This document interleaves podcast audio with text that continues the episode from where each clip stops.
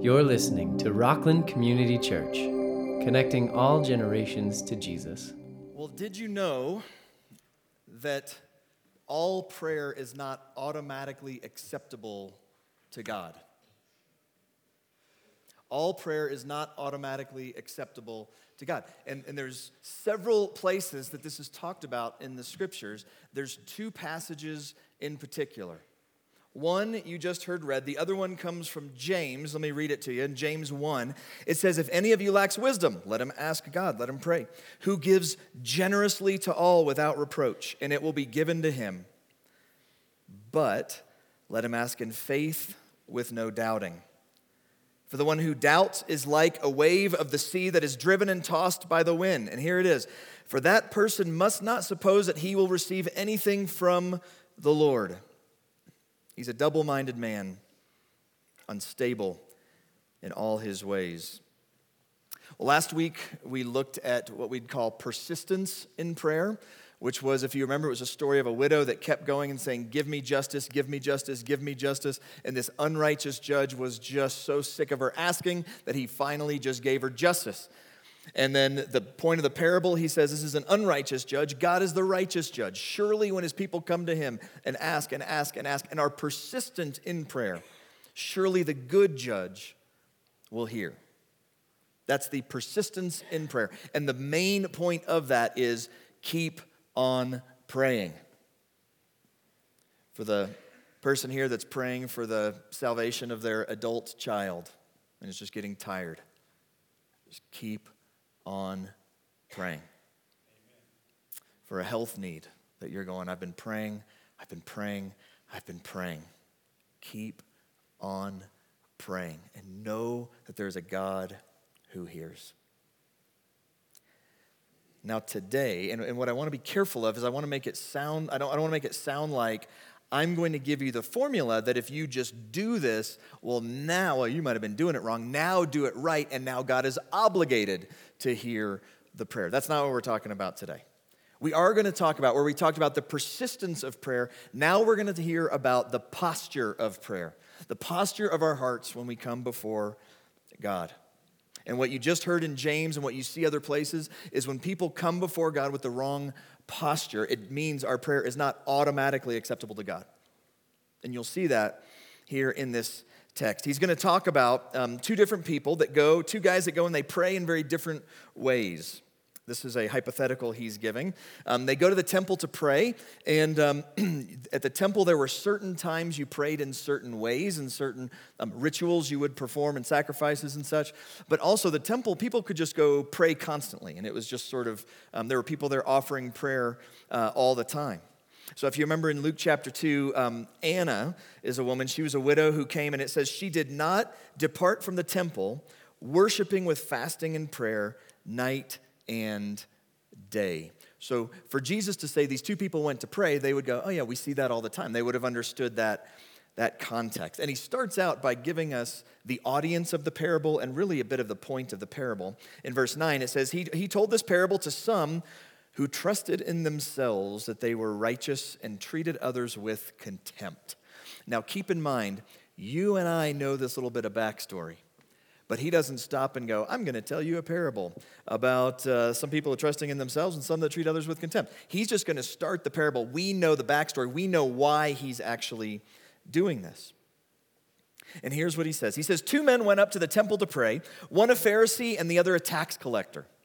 One a Pharisee and the other a tax collector. Now remember, let's pretend we're them and we don't know the point that he's about to make to say somebody is trusting in themselves and their own righteousness and they treat other people with contempt because we probably know in 2022 we might go oh i bet that's the pharisee because that's what the pharisees are known for is trusting in their own righteousness. In that day they would have heard um, there's, a, there's a pharisee and there's a tax collector two people going to pray. The pharisee's the good guy the tax collector's the bad guy. The pharisee in that day they looked and saw like righteousness walking piousness walking throughout now, there was probably a little bit of, we're sort of sick of these Pharisees. We get these Pharisees are hypocrites. If you really watch, you can start to see it feels like it's all external. But in their day, Rome would look at the Pharisees and what they would uh, wear, how they would conduct themselves in the public square.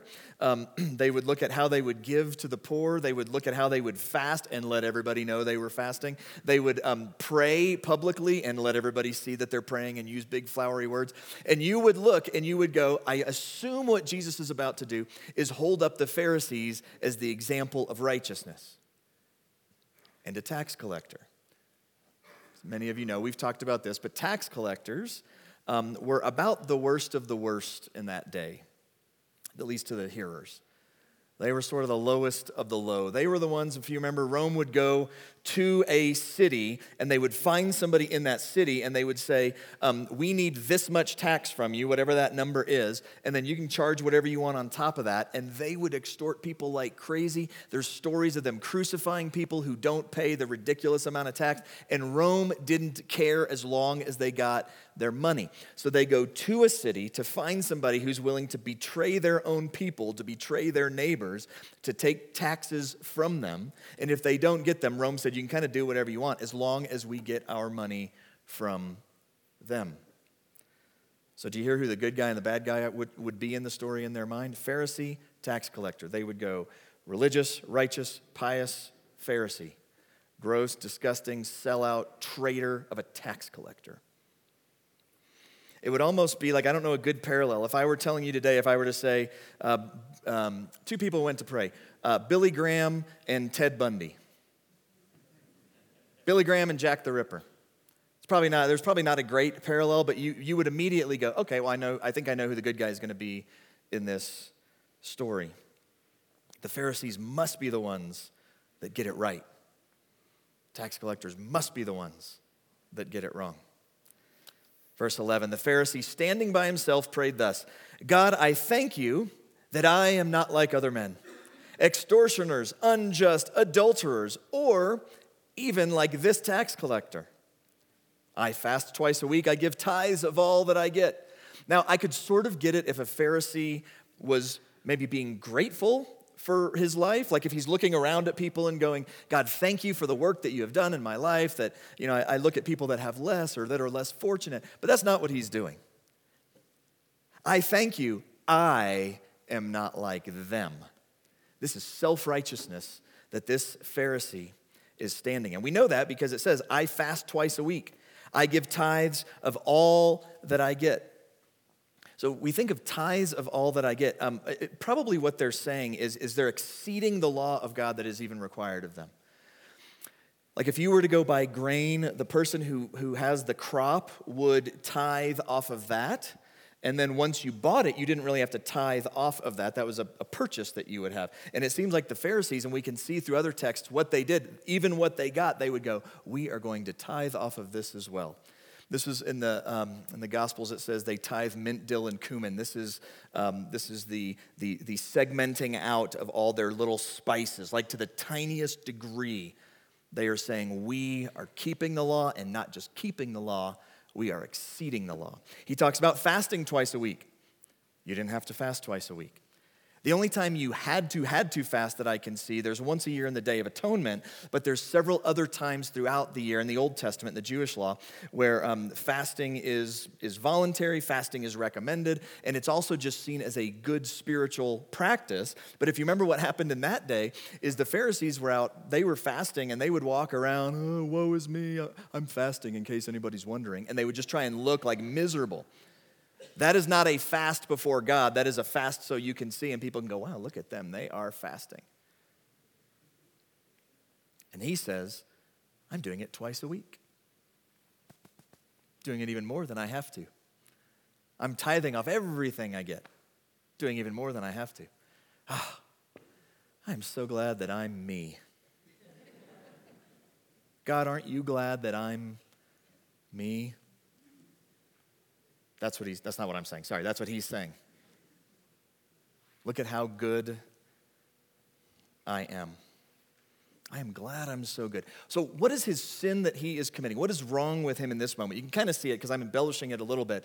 But he is standing before God and he is bragging to God about how holy and righteous he is. Do you see the problem with that?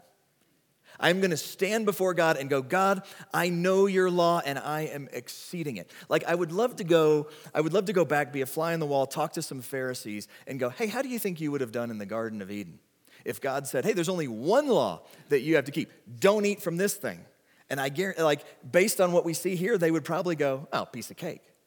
Are you kidding? There's like 600 and we keep them all. And then we, we've just added a whole bunch as well so we can be even more righteous than the people that just keep the law of God.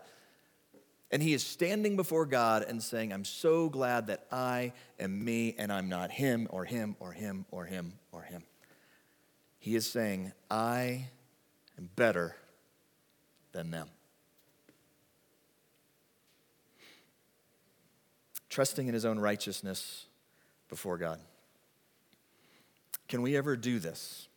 That's the question. I'm trying to see was this just something for the first century or something for us today?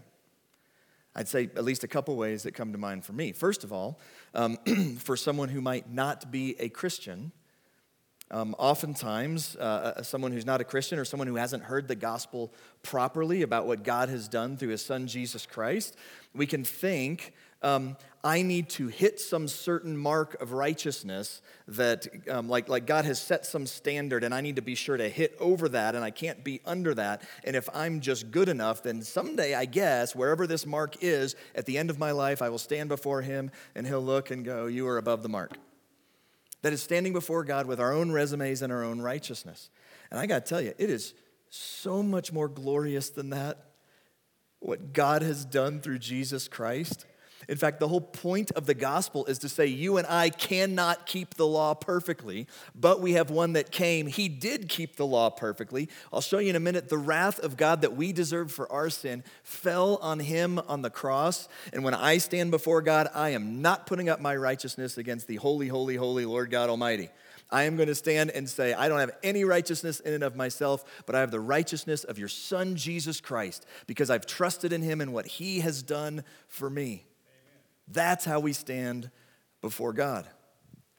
But I, I think also, even for, even for Christians sometimes, we can think, I know how I'm saved and everything, but I feel like I'm pretty good and I feel like I'm owed. You ever had a thought like, why is it, why is it my neighbor who's an atheist seems to have more joy, more peace, more success? Why, why aren't they having to go through the things that I'm going through? Or why is this Christian who maybe a marginal Christian, like they're, they say they're a Christian, they're not really living that life, and maybe looking at them and going, they feel, they look like they're happy, their kids look like they're doing well, and I feel like I'm, I'm stressed more often. Why, why, why is that happening? Standing before God in our own righteousness and expecting our righteousness earns us something before God. It's a prayer that demands that God respond to whatever it is that we want instead of simply requesting from Him and being grateful that the God of the universe is bending His ear to hear our prayer. This happens sometimes in our pride. God, you owe me. God, I deserve this. I pray demanding a response, and then if he doesn't respond in the way that I want, in the time that I want, I might even question the character of God, and I might even say, I'm going to quit with that whole persistence and prayer thing. Doesn't seem to be working. I thought if I, you know, put a quarter in the magic God machine, then he was going to spit it back out exactly what I wanted, and it's not working, and so I've got to find something else besides prayer. That is putting a demand on God. That is demanding that a holy God do what the unholy desires. Remember, um, if you need a good book to read, read the book of Job sometime. Job, who was righteous, and, uh, and so Satan came to God and said, He's only righteous because of all the stuff you give him. And so God says, Go ahead, Satan. Do your worst. He limits him a little bit, but do your worst. And so he goes, and Job just started just this process of losing a lot of things that he had because Satan says, He only loves you, God, because of the things that you give him. If I take those things, he will reject you. And God says, let's see about that. Which, if I were Job, I might go, wait, what now? Remember what his wife said right at the beginning? She said, Do you still hold fast your integrity?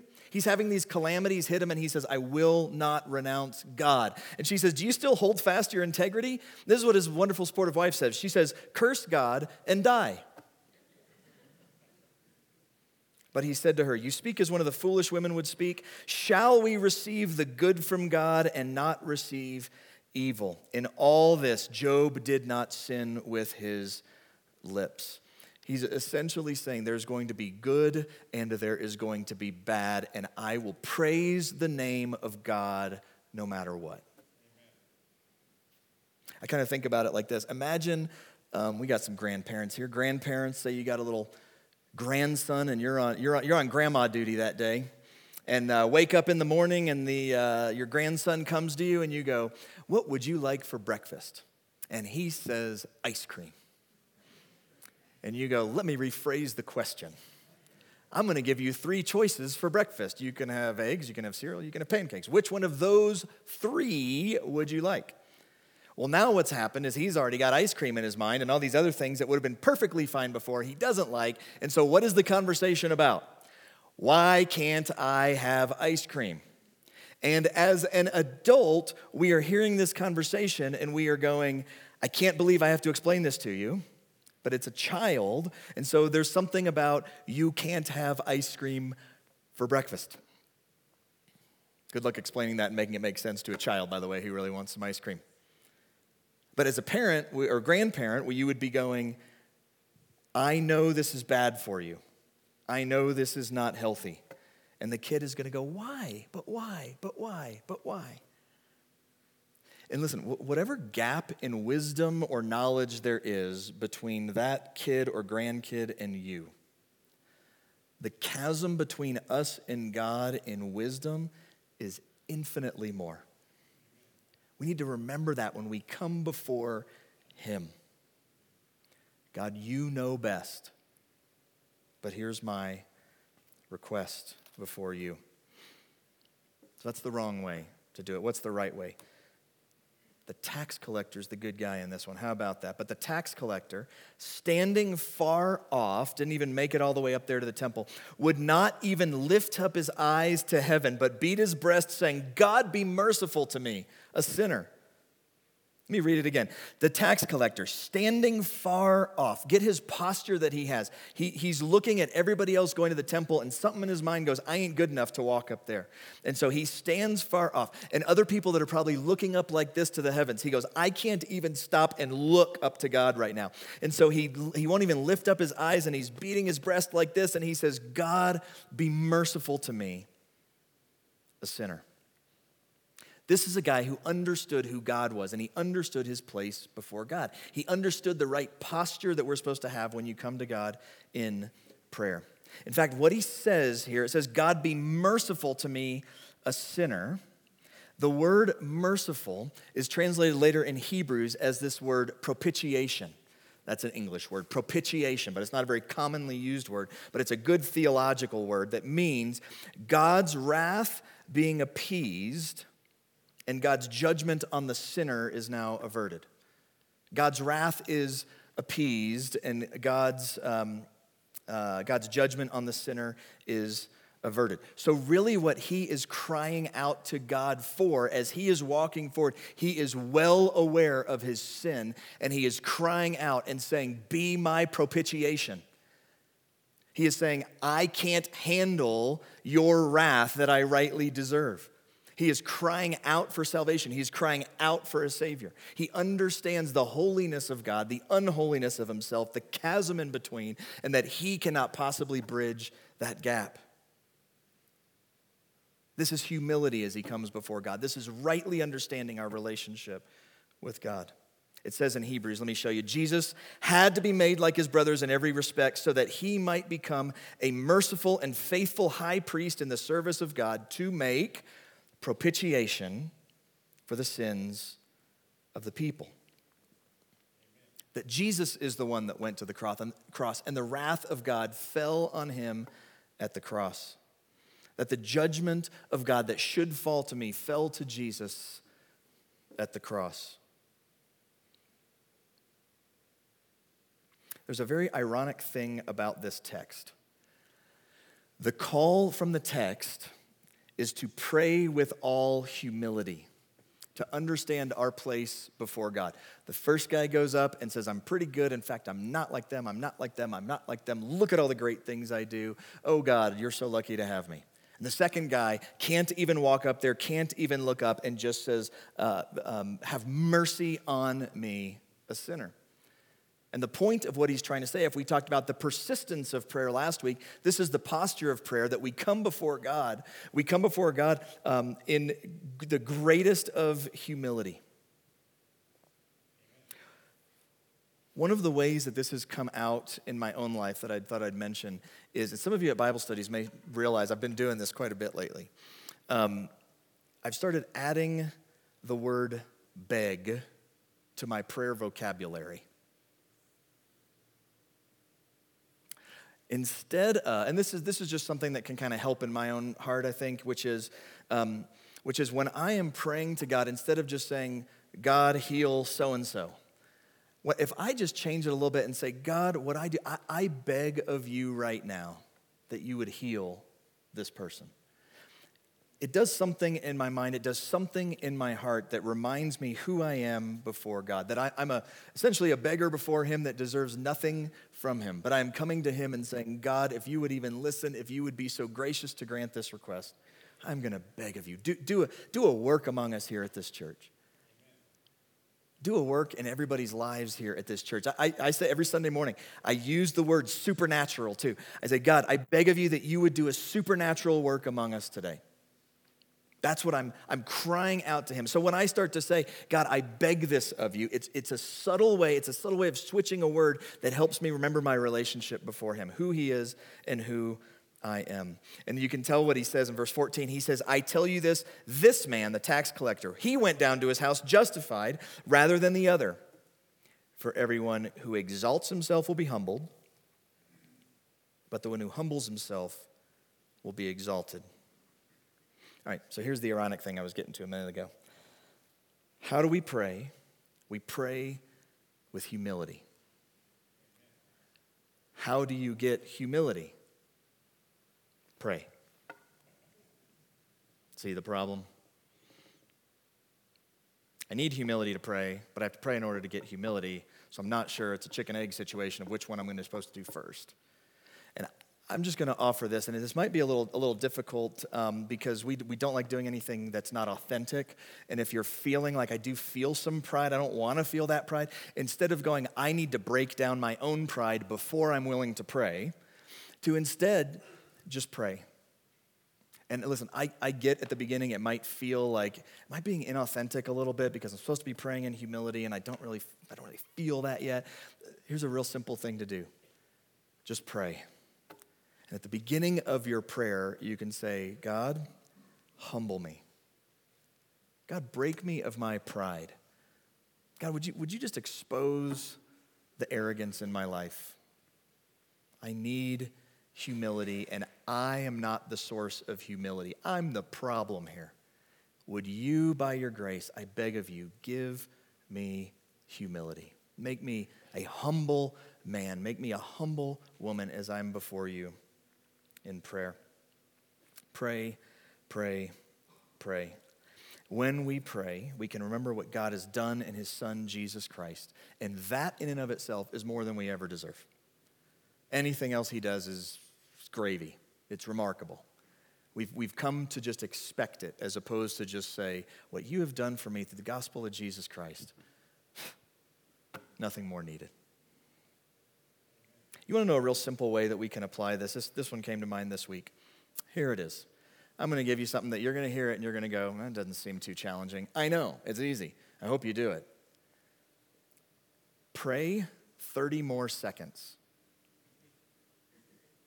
Pray 30 more seconds than you do right now. So, a couple groups here. One, people going, I, I honestly don't pray. So you're like zero. Your goal is 30 seconds. And you know what? If, if you were like me when I really kind of started learning to pray and stuff, um, maybe the first little bit when you were praying, you go, I'm, I, I'm glad nobody but God heard that. That sounded really just ridiculous. Just keep on praying. Imagine just 30 more seconds.